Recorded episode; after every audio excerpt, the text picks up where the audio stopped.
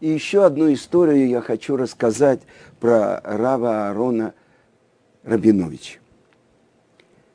Он сидел далеко на севере, в долинке. Готовясь к Песаку, он подбирал зернышки овса, которые падают на землю, когда кормят лошадей. Он сумел собрать приблизительно полстакана, растолок зерна камнями и получил муку. Потом договорился как-то в котельной и испек лепешку мацы. Это минимальный размер, кизайт, величиной с маслину. Это минимальная норма мацы на первую пасхальную ночь. На такой объем можно произнести благословение. Раб, раб Аарон берег эту свою мацу как величайшую драгоценность, носил ее под своей одеждой до праздничной трапезы, потому что он знал, что в лагере воруют все. А второй раз, то, что рассказал мне Рава Арон, он тоже набрал овса, чтобы отметить праздник. Я не помню, это был праздник Шивуот или Роша Шана. В праздник человек должен доставить себе удовольствие. Рав Аарон сварил этот овес в той же котельной. А надо вам сказать, что у них в лагере был э, свой особенный порядок. Время от времени каждый заключенный обязан был подписать бумагу, которой удостоверялось, по какой статье и по какому делу он сидит. Зильбер говорит, такой, такой вот мешугас, такой заскок у них подписывать. Они уже люди сидят. Что, уже всем известно, надо подписать. На этот раз выгнали на улице для подписывания как нарочно в первый день праздника а он выпал на четверг. Рава Арон вышел, прихватив кружку со своим овсом. Стоит он, держит кружку в руке. Все подписались, а он не может подписаться. Праздник. Подошел начальник, увидел у него кружку, узнал, что он не подписывает, и дал ему оплеуху за то, что он не подписался, кружка выпала, и все пролилось. Ну, хорошо. На завтра опять собирают всех, всех тех, кто еще не подписал. Пусть немедленно подпишет. Он говорит, сегодня опять праздник. Как так? Он им объяснил, у нас два дня праздник. На третий день тот же разговор. А сегодня почему? Сегодня уже уже третий день. Сегодня суббота. Так он и не подписал. Вы понимаете, как его избивали? И Рав Ицкак говорит, и все-таки он остался жив.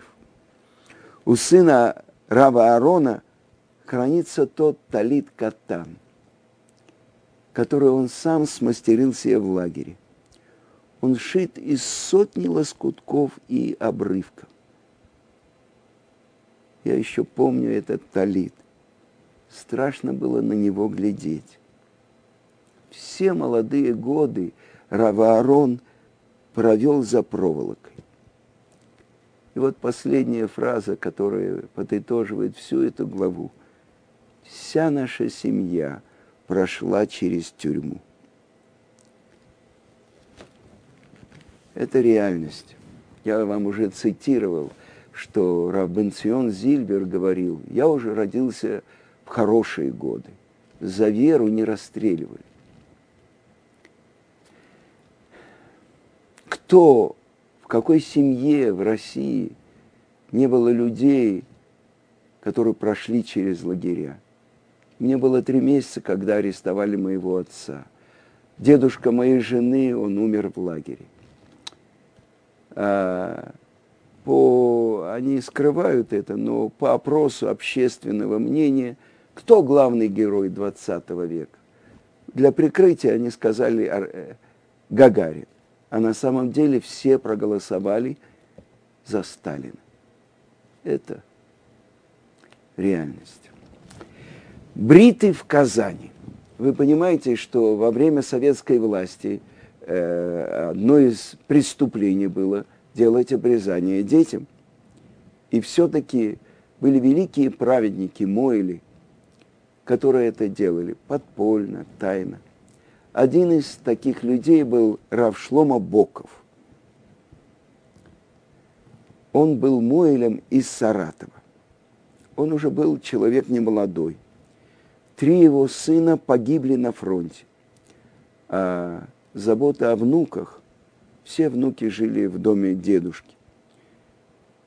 Легла на старика и его жену. Жили они очень трудно. Но когда Раву сообщали, что нужно сделать брит-милу, он бросал все свои дела и ехал куда надо. В нашем городе, в Казани, бриты делали нечасто, а евреев было в Казани несколько тысяч. Так как наш город был бедный, и люди не могли в одиночку купить билет Мойлю – Приходилось ждать 3-4 месяца, пока не соберется три брита. И вот в 49 году Рав Шломо приехал в Казань, сделал несколько бритов и уже собирался на вокзал, когда он узнал, что у меня родился сын. Рав тут же продал билет и неделю ждал в Казани дня обрезание. Оставил жену со всеми внуками. А когда наступил этот день, и Рав сделал обрезание, он сказал, что ждал такого брита 25 лет. Почему? Дело в том, что в 24 году ввели закон, по которому роженец выписывали из роддома не раньше, чем на девятый день. Равыцкак добавляет, я думаю, что это не обошлось без вездесущей Евсекции. И четверть века не было у Рава ни одного брита на восьмой день, как предписано по закону Торы.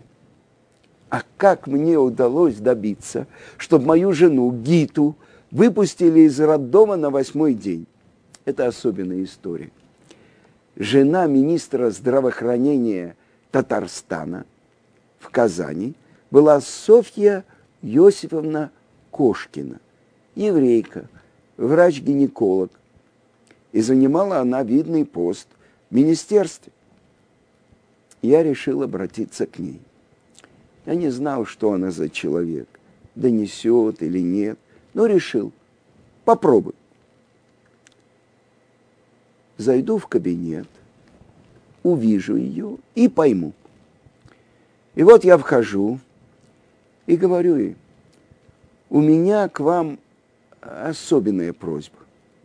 Я еврей, и у меня родился сын. И я хочу, чтобы мою жену выписали не на девятый, а на восьмой день. А она спрашивает, зачем это вам?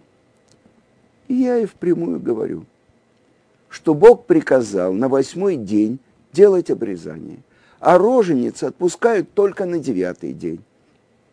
Софья Иосифовна записала номер роддома. На восьмой день я пошел к нашему соседу, заплатил ему деньги, попросил приготовить все необходимое для трапезы, пригласил друзей, но я еще не знал, выпишут жену с сыном или нет на, на всякий случай я решил быть готовым. И в два часа дня ее выпустили, и брит состоялся. После этого еще один еврей тоже добился выписки вовремя. И у Рава Шлома Бокова в Казани была еще одна бритмила на восьмой день. Ну, после обрезания я пришел, чтобы поблагодарить Софью Йосифовну. Вы сделали мицву, дело угодное Богу. А она закрыла дверь кабинета и заплакала. Я знаю, что такое мицва. Но что стоит мицва женщины, которая замужем за неевреем. Но я хочу вам продолжить и рассказать про Равшлома Бокова. Он рассказывал, что как-то приехал на Бритмилу Чувашию, в город Алатырь, и застал там семью в трауре. Внезапно умер отец новорожденного мальчика. Мать и не думает о бритмиле. Какая бритмила? Какое обрезание? Отца же нет. Ну что в такой момент скажешь? Он уже собрался уходить, но тут вмешалась старшая сестра. Она говорит, мама, мама, почему? Почему ты отказываешься? Ведь наш отец так этого хотел. Надо сделать. И мать согласилась. А умер Равбоков Куйбышевый, кажется, в 51 году, точно не знаю. Я в то время сидел и узнал о его смерти позже. Как мне рассказывали, он поехал делать брит-милу, а в дороге стало ему плохо, видно, сердцем. Едва он добрался до синагоги, прилег на скамью и умер. А это произошло в пятницу, зимой, когда день кончается очень рано. В субботу хранить нельзя.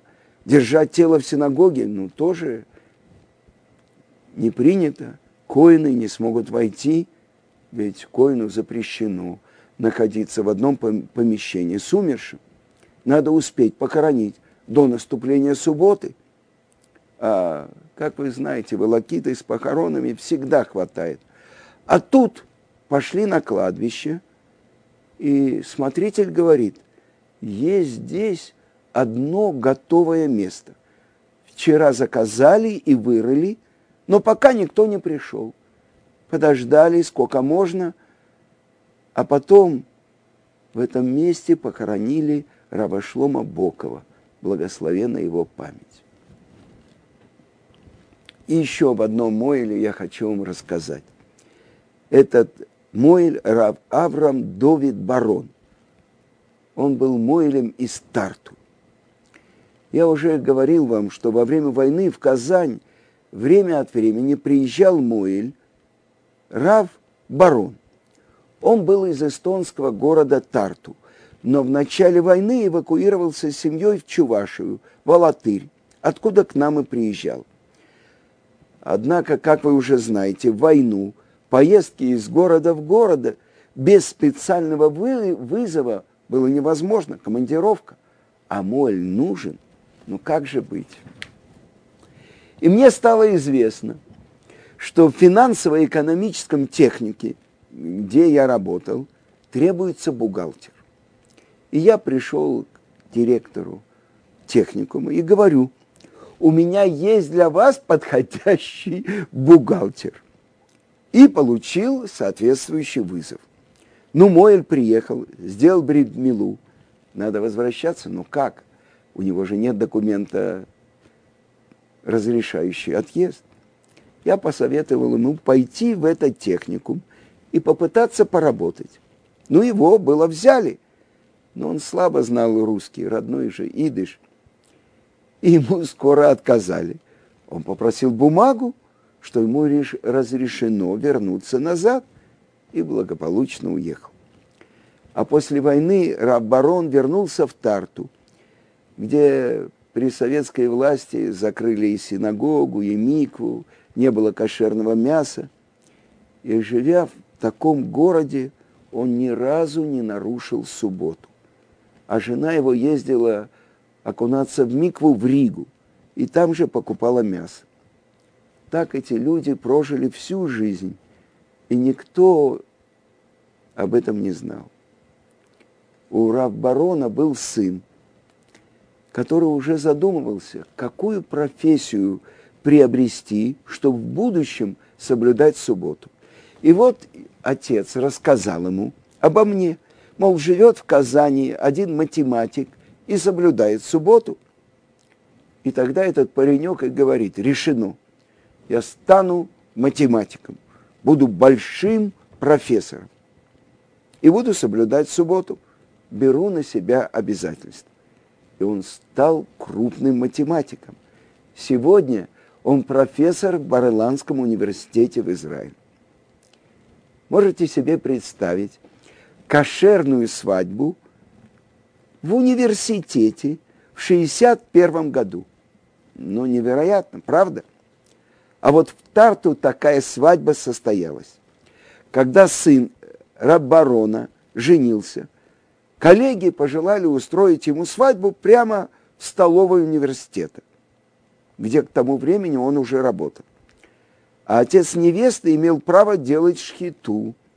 Он позаботился о мясе, принес кошерную посуду, а его жена приготовила такую гефилтофиш, что нееврейские гости, не подозревавшие даже о самом существовании кашрута, только пальчики облизывали.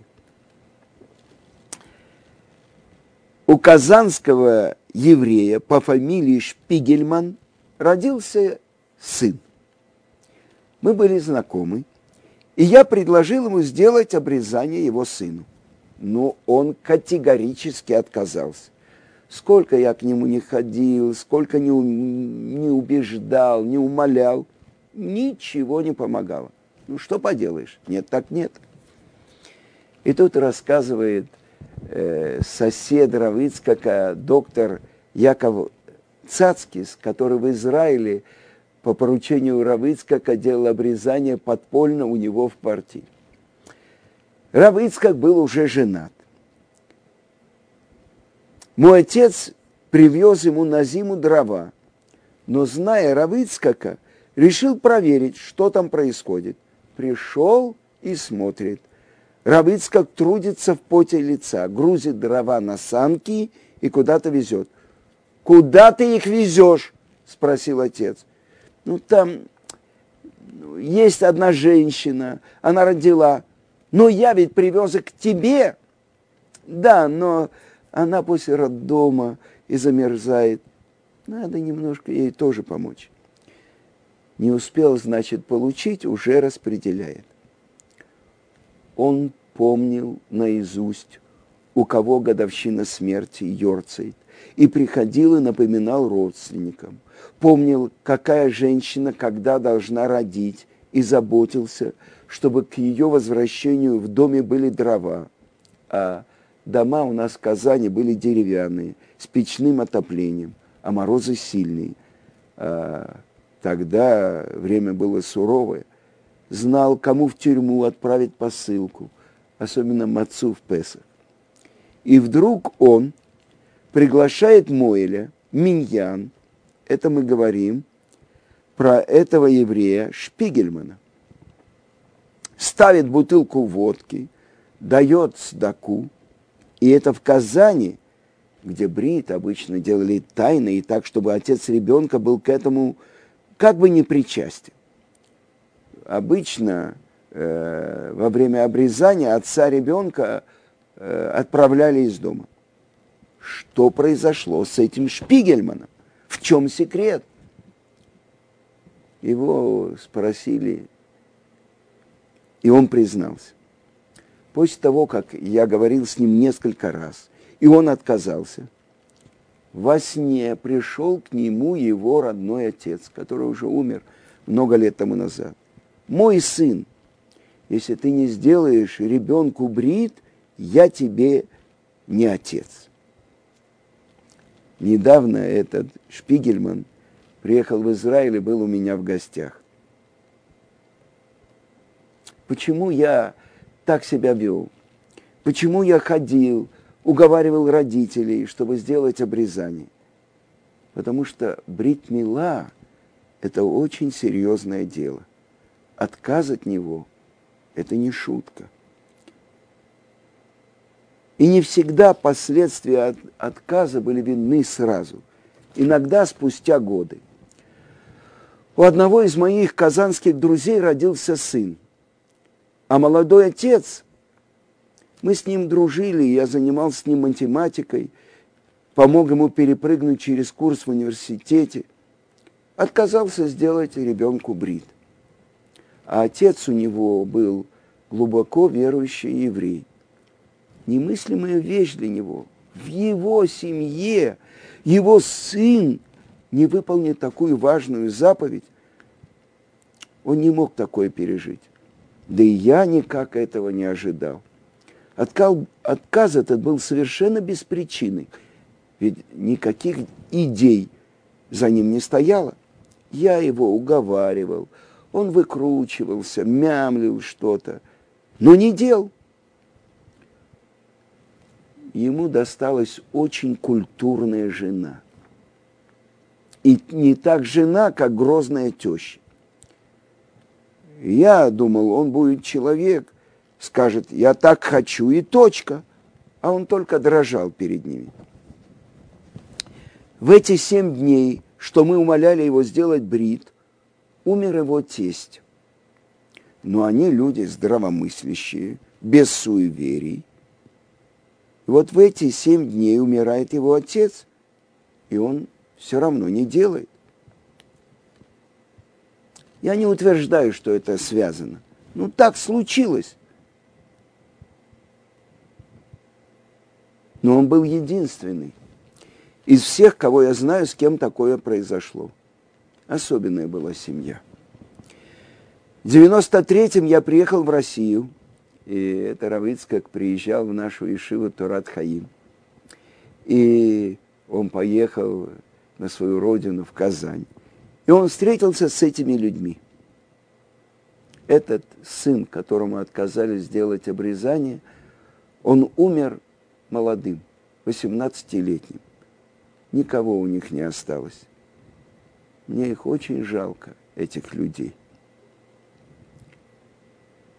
А что касается связей, закономерностей, ну, общеизвестно, что когда человек ведет машину, ему запрещено до этого пить. Однако бывает, что и пьяные благополучно ездят, а трезвые разбиваются. Ну а если пьяный попал в аварию, что вы скажете? Пить меньше надо – вот и у нас, евреев, свои дорожные правила. Сказано в Торе, что когда нашему працу Аврааму исполнилось 99 лет, ему открылся Творец и сказал, «Я заключаю союз между мною и между тобою и твоим потомством после тебя. Быть тебе Богом и твоим потомкам после тебя – навеки. И я дам тебе и твоему потомству после тебя землю, где ты живешь, и я буду им Богом. А ты храни союз мой, ты и твое потомство после тебя во всех поколениях. Вот мой завет, чтобы обрезан был у вас всякий мужского пола. И будет это обрезание знаком союза между мною и вами. Восьмидневным должен быть обрезан, а тот, кто не обрежет крайней плоти своей, отсечется эта душа от своего народа. Мой завет он нарушил.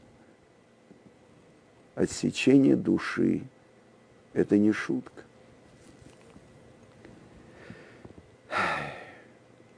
Как Равыцкак делал обрезание прямо в своем доме. Я знаю историю, как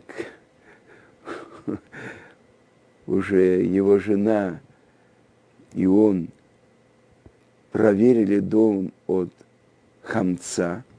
Это была ночь проверки дома от квасного – и я привел ему человека, Коина, который несколько часов тому назад э, сделал обрезание, ему уже было около 50.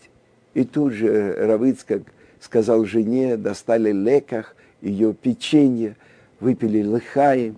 Равыцкак благословил его, и этот человек стал глубоко соблюдающим евреем. Это история – то, как подпольно на всех перекрестках было написано «коммунизм неизбежен», везде были скульптуры Ленина, который указывал верный путь, а подпольно вот эти великие праведники, они хранили тот союз, который заключил Авраам с Творцом. И последнее расскажу. Последнее обрезание, которое я устроил в Казани. Я давал частные уроки математики э, одному сыну казанского шапошника по фамилии Ревзин. Он был коммунистом, и приводя сына на урок, он неизменно демонстрировал мне свою марксистскую эрудицию и пересказывал подробно биографию Карла Маркса. Но еврейская душа у него была. У дочери Ревзина родился мальчик. Он пришел ко мне и говорит, надо сделать обрезание внуку. Но зять не соглашается, угрожает бросить жену, если мы сделаем обрезание. Ну, я отправился на переговоры, но ничего не вышло. Здесь было дело серьезное, принципиальное. Несколько раз приходил, убеждал, как мог. Не хочет и все. А тут как раз приехал Мойль из Свердловска. Он сделал в Казани два-три брита и собрался уезжать. Оставалось всего несколько часов, когда можно было еще сделать брит. Как быть? прийти в 7 утра до того, как отец ребенка уйдет на работу, ну не в 7, а полвосьмого, ну что пользы? А позже не могу, самому на работу мне надо бежать. Решили, давайте все-таки попробуем, зайдем. Было раннее утро, когда мы с Мойлем после молитвы явились к Ревзину. Сидим в кухне, беседуем. Старик Ревзин говорит, ну что я могу сделать? Я уже говорил с зятем столько раз, сколько мог, и все без толку. Если бы его хотя бы дома не было. Но мы сидим на кухне, зять в комнате, они жили вместе.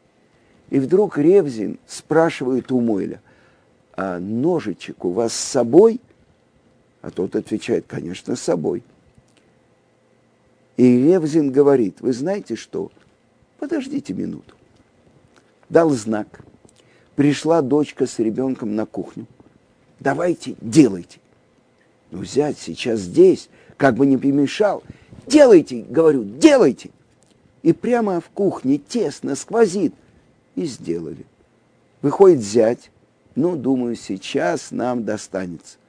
А парень подходит к Мойлю, жмет ему руку и говорит, «Мазальтов, дедушка, еще сын родится, еще раз приглашу, чтобы вы сделали».